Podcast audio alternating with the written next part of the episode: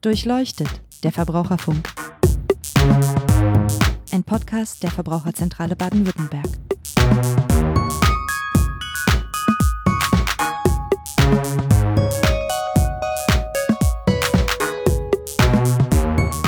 Hallo und herzlich willkommen zu einer neuen Folge von Durchleuchtet der Verbraucherfunk. Mein Name ist Niklas Haskamp, ich bin Pressesprecher bei der Verbraucherzentrale und wir reden heute über das Thema energetische Sanierung ähm, in unserer Miniserie. Das ist die zweite Folge jetzt. In der letzten Folge vor 14 Tagen hatten wir über energetische Sanierung allgemein. Was ist das eigentlich gesprochen?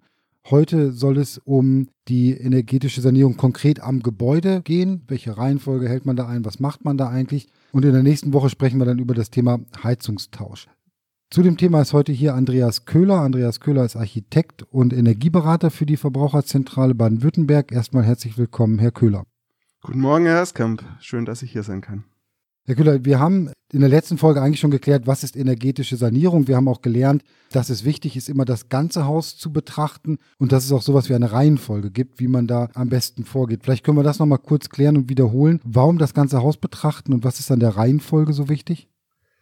Ich denke, wichtig ist, dass man ein Konzept hat und eine Möglichkeit kann sein, eine Reihenfolge von oben nach unten zu wählen. Das heißt, man fängt mit der energetischen Sanierung oben, also am Dach an, geht dann über die Fenster und die Außenwände bis runter zum Keller oder unteren Gebäudeabschluss und dämmt der Reihe nach. Wenn man dann einen kleineren Heizwärmebedarf hat oder wenn sich durch diese Maßnahmen dann der Heizwärmebedarf verringert hat, kann man auch eine viel kleinere Heizung auswählen. Das ist auch so unsere Reihenfolge in der Serie und auch heute. Ne? Deswegen machen wir in der nächsten Folge die Heizung, weil die ganz am Schluss kommen sollte. Und heute arbeiten wir uns dann einfach mal in der Reihenfolge, die Sie gerade beschrieben haben, von oben nach unten durch und fangen mal direkt mit dem Dach an, würde ich sagen. Warum ist das Dach so wichtig bei der energetischen Sanierung? Naja, also ein altes, ein undichtes und schlecht gedämmtes Dach, das gibt viel Wärme nach außen ab. Also man verliert einfach viel Energie. Wenn man jetzt an eine Dachsanierung denkt oder wenn man das Dach neu eindecken möchte und dann später das Dachgeschoss als Wohnraum nutzen möchte, gibt es eine Forderung in der Energieeinsparverordnung, die besagt, dass man die Dachflächen entsprechend dämmen soll. Unabhängig davon ist diese Förderung natürlich auch sinnvoll, weil durch die Dämmung sich der Wohnkomfort erhöht. Habe ich das richtig verstanden? Das heißt, wenn ich ans Dach dran gehe, dann muss ich sogar zum Teil auch energetische Sanierung vornehmen? Das ist richtig. Immer dann, wenn Sie ein Bauteil bearbeiten möchten, sanieren möchten, immer dann müssen Sie sich an dem aktuellen Stand der Energieeinsparverordnung orientieren. Da sollte man dann auf jeden Fall vorher reingucken und sich auch Rat holen, damit man nicht einfach irgendwas macht und dabei möglicherweise Vorschriften missachtet oder was vergisst. Wenn ich dann das Dach als Wohnraum nutzen will, verstehe ich das auch noch mit dem Wohnkomfort und mit der Einsparung. Aber häufig sind ja Dachböden so klein, dass man sie gar nicht zum Wohnen nutzen kann, aber dann ist trotzdem eine Dämmung sinnvoll. Man muss sicherlich immer den Einzelfall betrachten, aber wenn zum Beispiel Sie jetzt nur einen klassischen Bühnenboden haben als Nutz- und Lagerfläche, gibt es auch die Variante, dass sie nur die oberste Geschossdecke dämmen. Im Regelfall wird heute das komplette Schrägdach, wenn es eins ist, gedämmt. Das heißt, man macht keinen Knick mehr oben rein, sondern man bearbeitet die kompletten Schrägdachflächen. Das hat den Vorteil, im Winter bleibt die Wärme im Gebäude. Im Sommer schützt aber die Dämmung eben auch vor der Hitze, das heißt, die bleibt draußen. In dem Zusammenhang sollte man dann auch an die Verschattung von neuen Dachflächenfenstern zum Beispiel denken. Und natürlich pfeift es nicht mehr durch alle Ecken und Ritzen, wenn sie das Dach saniert haben. Also es gibt keinen Durchzug mehr. Und das macht sich dann auch in der Wohnung darunter bemerkbar am Ende. Richtig, genau. Sie sagten gerade noch Verschattung von Dachfenstern. Was ist das? Darunter kann ich mir nichts vorstellen. Wenn man heute das Dach saniert, dann werden in der Regel auch einfach größere Dachflächenfenster eingebaut, weil sich möglicherweise die Nutzung geändert hat. Mit größeren Dachflächenfenstern äh, gibt es aber einen höheren Sonneneintrag. Das heißt, das Dachgeschoss kann überhitzen und um eben diese Hitze draußen zu lassen, sollte man an einen Rollladen zum Beispiel denken, eben gerade bei dem Dachflächenfenster. Solche Maßnahmen kosten ja in der Regel Geld. Also ich denke mal, jeder Hausbesitzer, ich bin keiner, deswegen weiß ich es nicht ganz genau, hat erstmal so, wenn er hört, oh, ich muss ans Dach ran, das P in den Augen, weil das so viel kostet und dann soll ich jetzt auch noch gleich mit sanieren. Also da wäre zum einen die Frage, kann man das irgendwie beziffern, wie teuer sowas ist? Und die andere Frage, kann ich das eventuell auch selber machen? Ja, also jedes Bauteil hat eine gewisse Nutzungsdauer und jetzt im Fall von einem Schrägdach ist die schon recht lang. Also man redet schon von 40 bis 60 Jahren für ein typisches Satteldach. Aber irgendwann kommt natürlich der Zeitpunkt, da muss man das Dach anlangen, weil es seine Funktion nicht mehr erfüllt, weil es zum Beispiel nicht mehr dicht ist. Jetzt gibt es sicherlich viele Fälle, wenn man handwerklich begabt ist, wo man auch selber tätig werden kann. Alle anderen würde ich schon empfehlen, ein Fachunternehmen zu beauftragen. Davor ist es natürlich wichtig, sich unabhängig und auch ohne wirtschaftliches Eigeninteresse beraten zu lassen, um sich Tipps zu holen, um zum Beispiel bei der Dämmstoffauswahl äh, Optionen genannt zu bekommen, um, wir hatten vorher die NF, die Energieeinsparverordnung, damit man die einhält, Tipps zur Ausführung etc. Also bevor man selbst loslegt oder jemanden beauftragt, einfach mal unabhängig drauf gucken lassen und einen Fahrplan erstellen sozusagen. Das ist eine gute Idee, ja. Und bei dem Fahrplan bietet sich dann auch an zu überlegen, welche Maßnahmen ich vielleicht noch machen kann. Also ich denke jetzt mal laienhaft dran, wenn ich gerade das Dach anpacke, dann kann ich ja vielleicht auch ein Solardach drauflegen.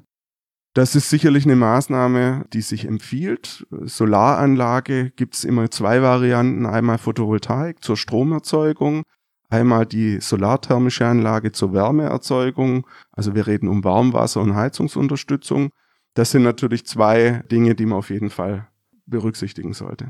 Also wenn man sie machen will, dann wäre das der richtige Zeitpunkt, da mal nachzuschauen. Ja. ja, man kann sicherlich eine Solaranlage auch auf dem Bestandsdach montieren, aber bei der Dachsanierung stellt man ja zum Beispiel ein Gerüst und so ein Gerüst kann man dann auch verwenden, die Solaranlage zu montieren.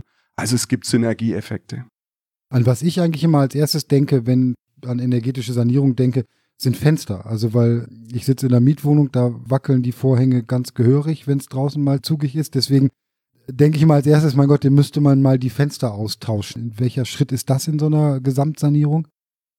Ja, das ist eine sehr gute Frage, weil tatsächlich die meisten Eigenheimbesitzer den Fenstertausch als erste Maßnahme durchführen möchten. Man merkt es als erstes, dass da irgendwas nicht stimmt, vermutlich. Ja? Ich sag mal Jein, ja. Also äh, natürlich, wenn alte Fenster undicht geworden sind, äh, der Fensterrahmen ist verzogen, die Dichtung ist nicht mehr funktionstüchtig, da pfeift's also richtig durch. Sie merken, wenn draußen stürmt, haben Sie Zugerscheinungen. Natürlich ist es dann sinnvoll, Fenster auszutauschen.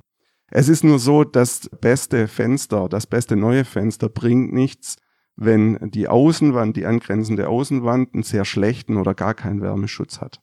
Insofern lautet die Empfehlung eigentlich immer, diese Maßnahmen miteinander zu kombinieren.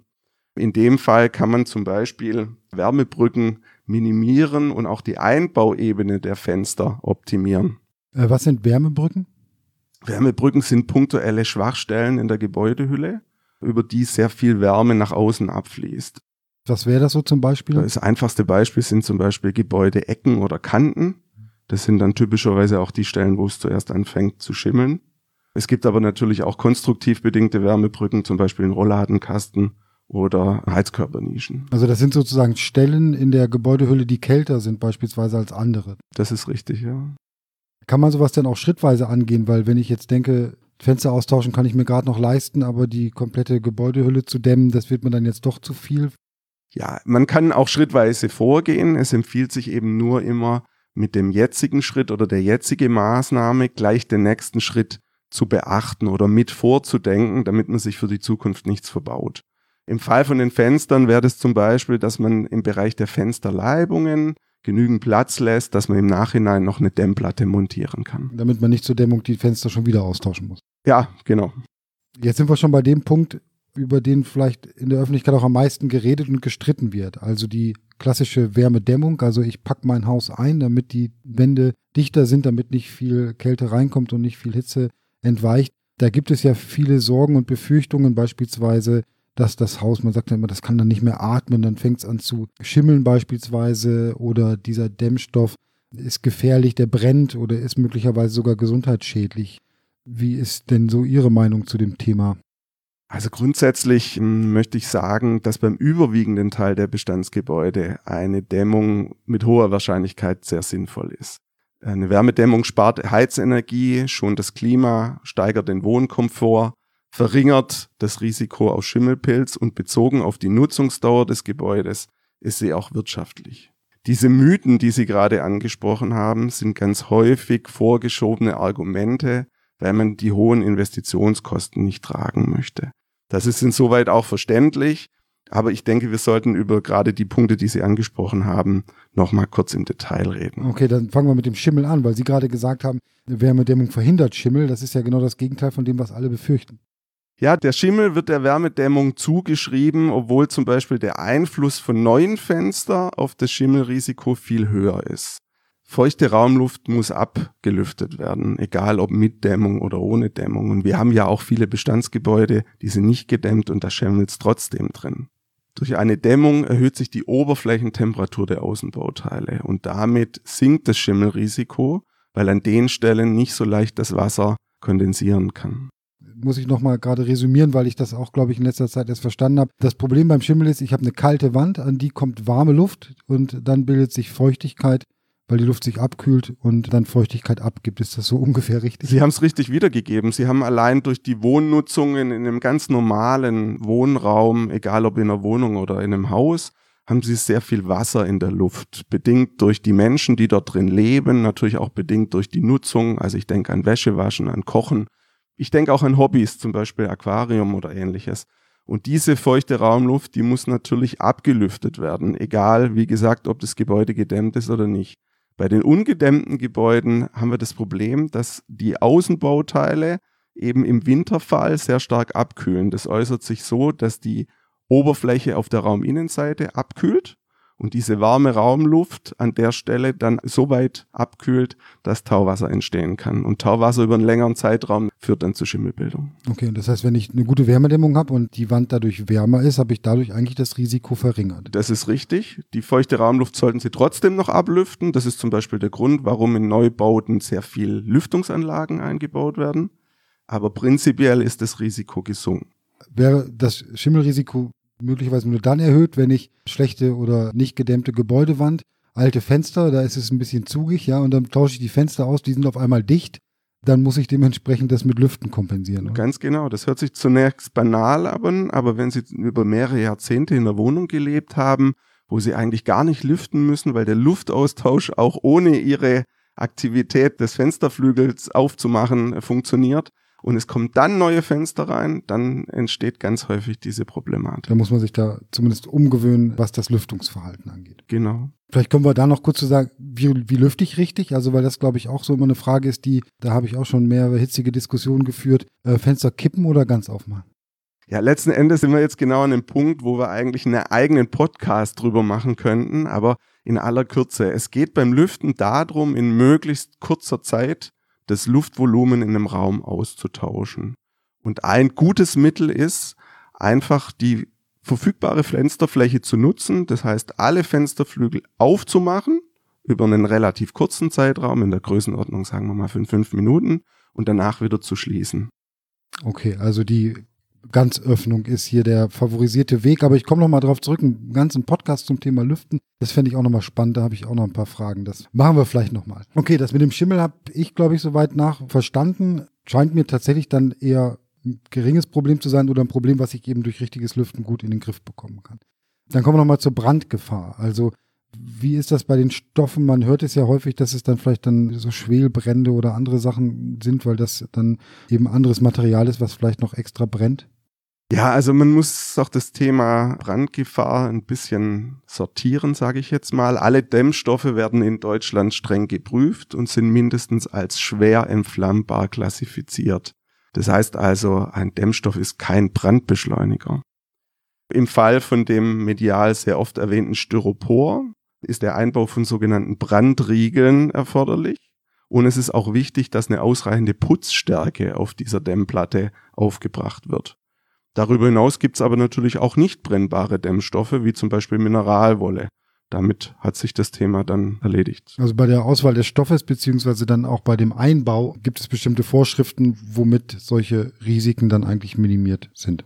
Genau, es gibt immer eine Anforderung an das Wärmedämmverbundsystem. Wie der Name sagt, ist das System zusammengesetzt aus verschiedenen Bestandteilen und nur wenn die richtig verarbeitet werden, kann das System natürlich dann auch funktionieren. Was gibt es für Dämmstoffe? Gibt es da Gesundheitsprobleme möglicherweise oder ähm, besonders zu empfehlende Materialien?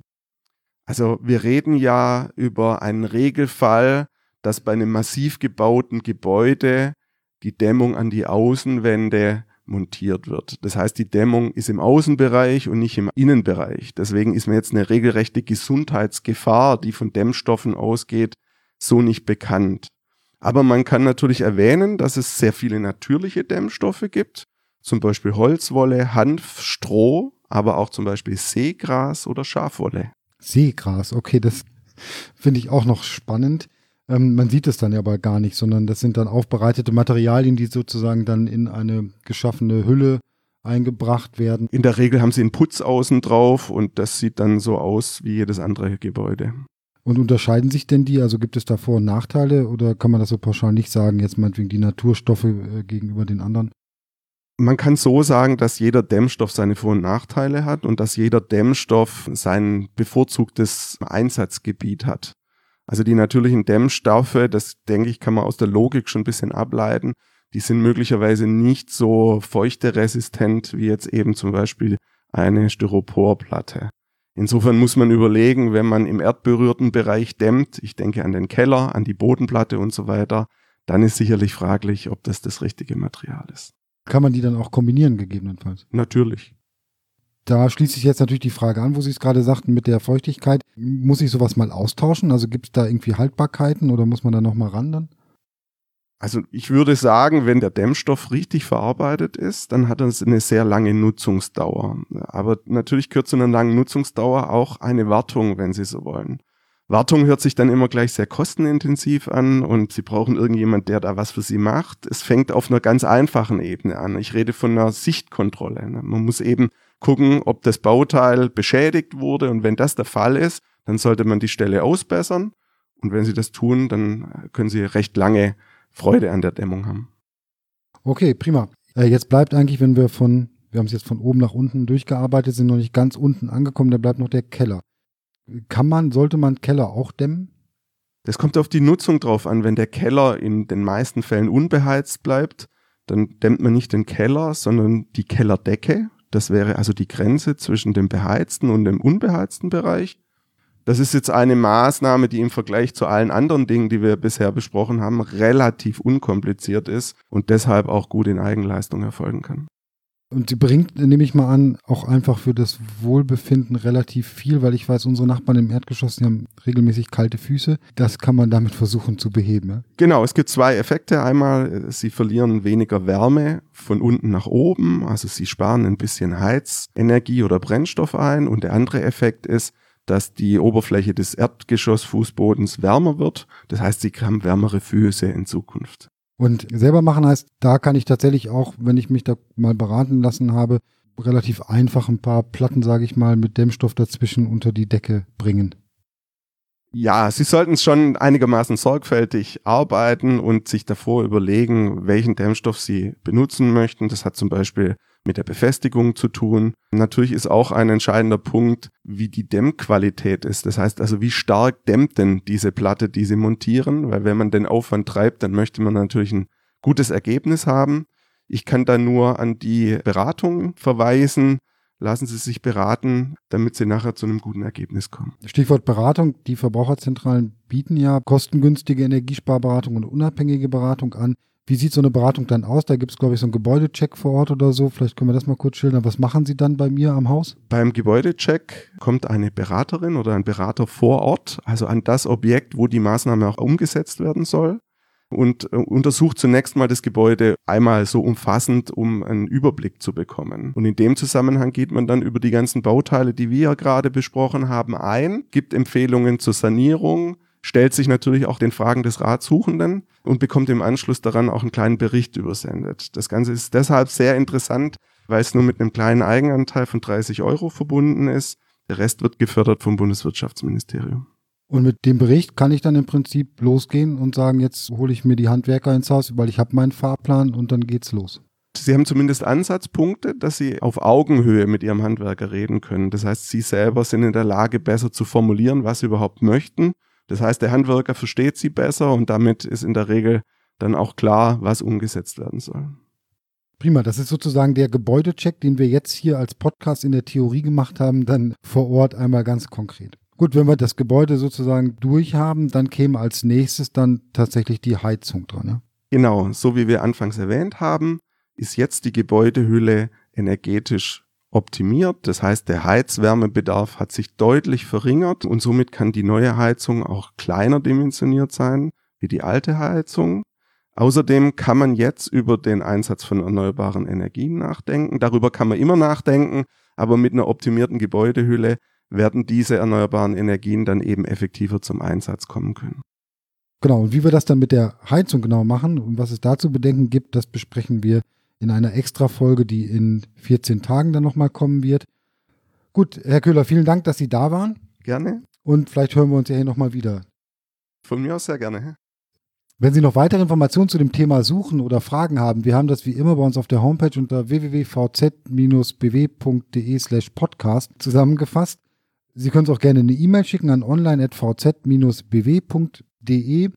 Nächste Woche, wie gesagt, geht es ums Thema Heizung. Wenn Sie jetzt quer eingestiegen sind, es gibt noch eine erste Folge der Reihe energetische Sanierung. Da befassen wir uns ganz allgemein mit dem Thema. Das lohnt sich auch noch da mal reinzuhören. Und ansonsten bedanke ich mich für Ihre Aufmerksamkeit. Würde mich freuen, wenn Sie das nächste Mal wieder dabei sind und uns abonnieren, bewerten oder Kommentare schicken. Vielen Dank. Bis zum nächsten Mal. Tschüss.